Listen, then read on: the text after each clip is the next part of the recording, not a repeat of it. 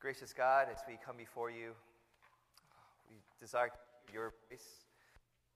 We desire to know your heart. And we, we desire, Lord God, to give you our hearts and say, Lord, this is one of those times in the week that we say, Lord, as a nation, uh, there are things that just don't seem to make sense. So we just could do nothing else, but as children, we come before you to say, Lord, Father, Daddy, we give ourselves to you.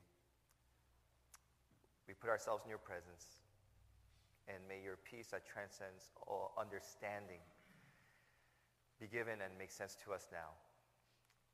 So, Lord, speak to us by the power of your Holy Spirit. And we pray these things in Jesus' name. Amen. We're going to focus mainly on Philippians chapter 4, 4 through 7. And Paul starts out with saying, Rejoice. Again, I say, Rejoice in the Lord always. And he's saying, Rejoice in the Lord and rejoice always. And the word rejoice is, some of you who, who know grammar and the, the terminology, it is an imperative. What is an imperative? It's a verb, command, do it, rejoice. And it kind of reminds me sometimes you just don't feel like it.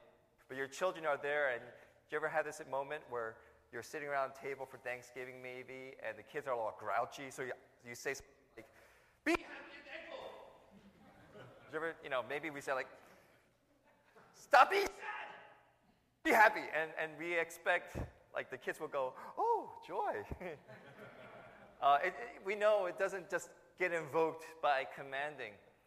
So sometimes we look at this text and we say the Bible, I don't know, it, it, it's, it's well intended, but it just doesn't make sense. It, it's irrelevant. Because we have a week like this week. And how do Christians look at this world and say, joy?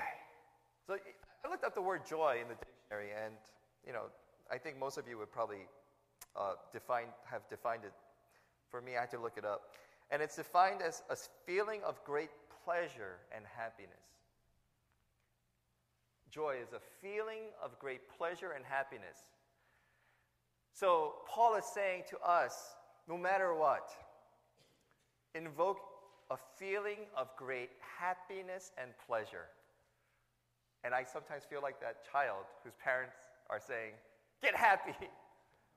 So, how do I do that? You know, I'm sorry, God. I'm going to be honest. This is hard to do. This is tough to do, to look at a world like this and say, joy. It, it's so hard. It almost seems insensitive, God. And maybe some of you felt that. I, I can't rewatch the news and say, oh, God is still good and joy. It, the natural feeling is not that. Our intuition just doesn't scream joy, joy. Because we acknowledge the world is broken. The world is full of darkness. I was watching the news with my wife last night. Do you know how many shootings that we had this year in 2012? And they were displaying everything, and it's gut wrenching. And, um, you know, my wife and I, I was preparing for the sermon as well as writing a paper this week when I got the news, and I, could, I just broke down in the middle of Starbucks when I heard the news. And I thought they were four years old, five years old, because I thought they were Ethan's age. But then it hit me again because I realized they're all six and seven. They're Jamie's age, my middle child. And you just can't fathom how does this happen. And I want, I want us to realize something.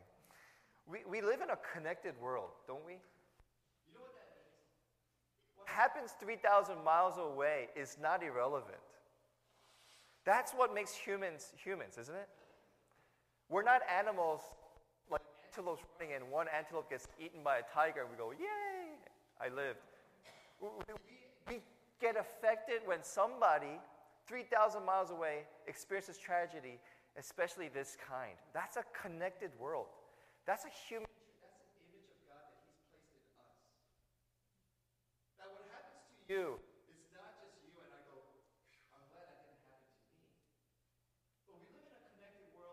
what happens in this country affects everybody.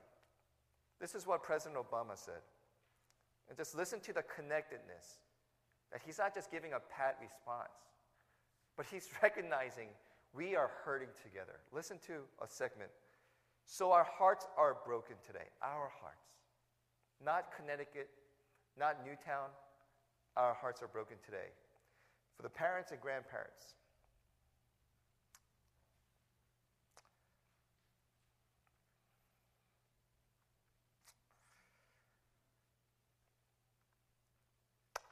for the parents of the survivors, as well for the blessed as they are to have their children home tonight.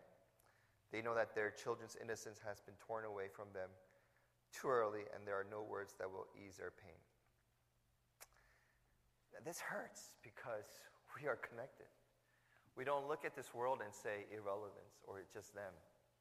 Sometimes we do. We watch the news and somebody gets shot, and we, or somebody, there's an accident, we say, well, that's sad. But something like this reminds us we are not just animals. We are not just trying to get along. But there's something deep in our souls that connects us that's beyond a nation, that's beyond our appearances, that goes depth to the depth of our soul. And in light of this fallen, broken world, Paul says to us, What? Rejoice. So I want to say, Paul, no way. I can't. And I want to say to us today, we feel grief, anger, and pain when we watch the news. And I think this needs to be said, although some of you are way more seasoned and wiser than I am. But I just want to say it out loud.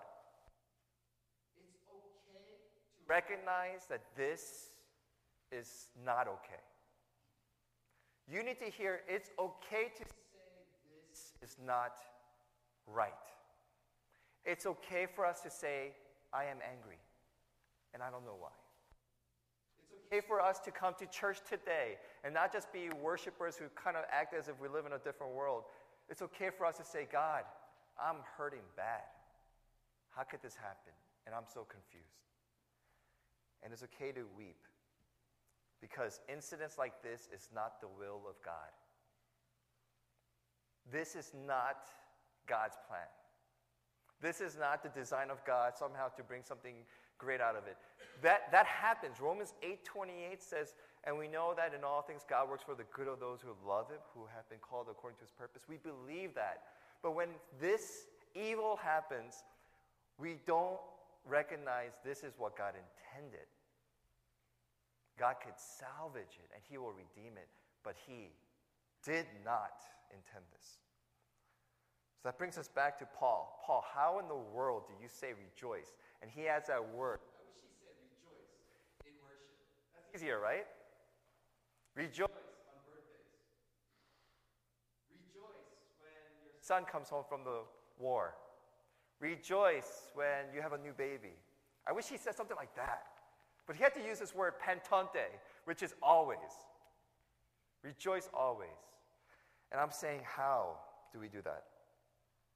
And when you take Philippians 4 4 and 5, you have to kind of take a step back, and he actually answers it. He says, it's as if Paul saying to us, Jason, um, God gave me these words to write, but I want you to know I'm not living in this religious, idealized world. Because, Jason, I'm writing rejoice. Do you know what I went through? And do you guys know knows suffering. Did you know that? He was shipwrecked three times. He was beaten with a rod almost to death three times. He was stoned and survived. He's the man. He's like Hercules. You know, when you get stoned, they keep throwing rocks on you, pummeling until you're dead, and I'm not sure how he survived that.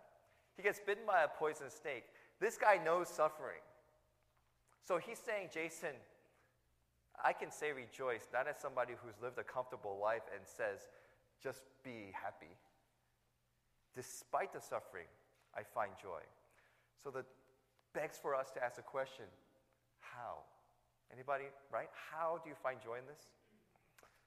And I think the key is we got to read verse 4 and 5 together. Let me read it together like this Rejoice in the Lord always. I will say it again rejoice. Let your glad gentleness be evident to all. The Lord is near. I think it's in there. the key to joy and what Paul is saying is in there. It's in two things. Our joyfulness is not in circumstances or things going well. What was it in? Rejoice in the Lord.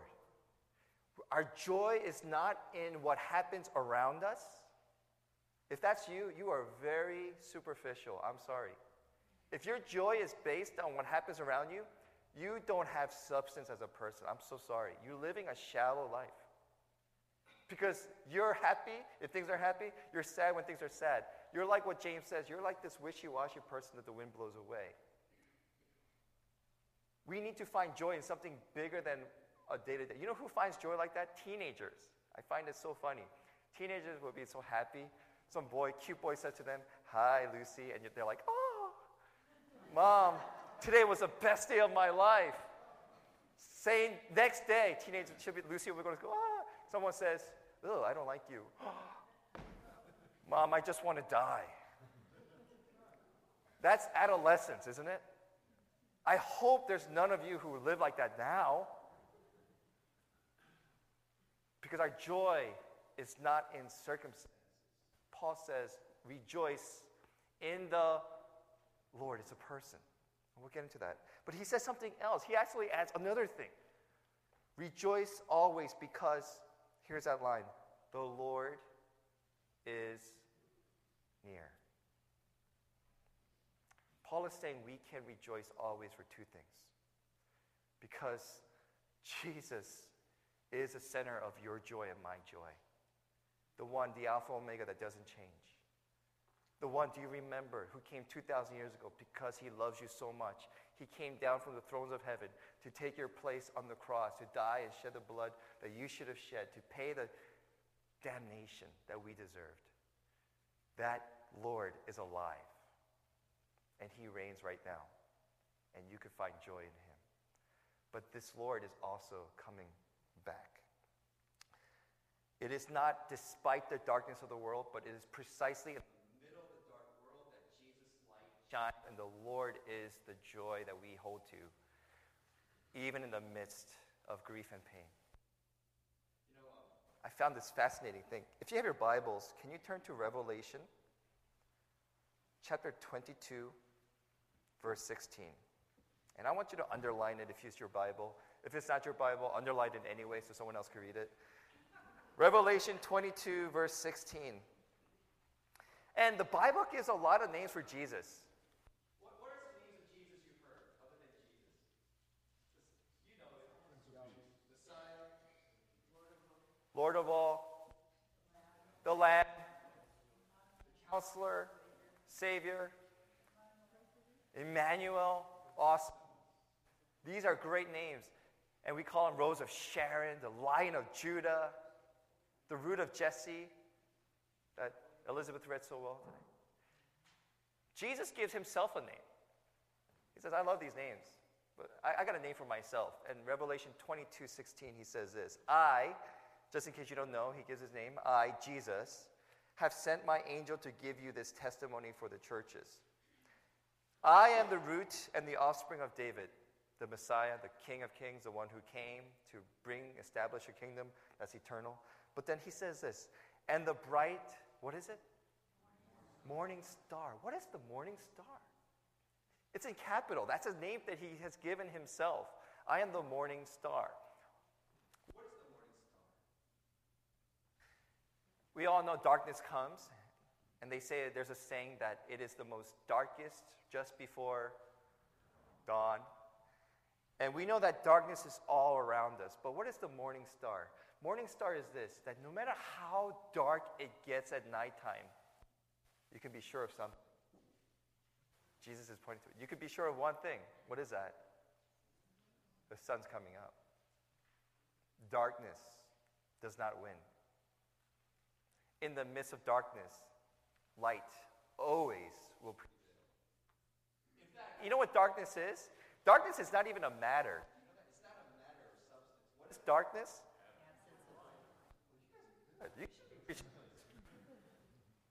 Darkness is the absence of light. It's a vacuum. It absorbs light and it just stays there. But when the morning star comes, darkness runs. Darkness is defeated. And darkness is overwhelmed by the bright morning star, which is not an act of God, it is God. Amen? Jesus Christ is this bright morning star. So when we come before God in darkness, in a world that is troubled, we can say, Rejoice in the Lord always, because my joy is not rooted in the world going well. We acknowledge it's a broken world, God. We need a Savior, and the Savior is Jesus. So we acknowledge that in the midst of darkness, our joy is rooted deep, and guess what? The more this world reminds us that it's broken, guess what people of God do? We look forward to the coming morning star. And that is Advent. So today we come not saying find artificial joy in your own willpower, but find your joy in Jesus Christ, who is the resurrection, that takes tragedies like this and says, That is precisely, Jason, why I came to die on the cross and to rise again and to undo the work of sin and death in this world. Look at what Revelation 21 says. We heard this maybe at memorials, but this beckons us to say it. This is what Jesus, when he comes, will establish. Now the dwelling of God is with men, and he will live with them, and they will be his people. Joy, our joy. And God himself will be with them and be their God. He will wipe every tear from their eyes. There will be no more death or mourning or crying or pain, violence, disease, cancer, shootings. All will be gone. All will be wiped away. All will be undone. For the old order of things has passed away. Verse 5 He who is seated on the throne says, I am making everything new. Hallelujah. Can we say hallelujah to that? Hallelujah. This is the good news. We don't come to church and worship despite say, well, we don't want good. Uh, God is good. God is good. No, no. We enter into the pain. We enter into the darkness so that in the darkness, light shines even brighter. So today, what I want to encourage you today is this that as we face evil, we want to go before God today and say, God, this hurts. God, you are still the light. God, we are in darkness. And today, what we're going to do is spend a couple of minutes. Invite you to just respond in any way. And I'm not going to give meaning to you about what the candle is. For some of you, you may light a candle because it signifies a child, one of the children that was lost, or the adults, or the teachers that sacrifice themselves. For some of you, it's the confession Jesus, you are my light, and you will light a candle. For some of you, God, I don't know what to pray, but I just want to light this candle. That's my prayer to you. And what we're going to do right now is just, we're simply going to come before God acknowledging the bright morning star, the one we look forward to. He's coming. You know, the funny thing about family reunions, right? if you're 2,000 miles away? What happens when the day approaches that you'll be joined together again? Mom, you're coming back in three days? Awesome. What happens as you get closer to the date? You're still not closer, but what happens? You find joy because you anticipate this reunion. And that's what we're doing today. Saying, Jesus, we anticipate that you will permanently take away all these hurts. And therefore, today, and in you, I rejoice. And for some of us, we're not just there yet. We're still grieving. And come up and light a candle as a sign of whatever it may be. So, I want to invite us for the next 10 minutes, as you are able, to come up Light one, light two, light as many as you want. We got a lot of candles. But we're going to spend some time in prayer, recognizing Jesus is our light, and we're praying.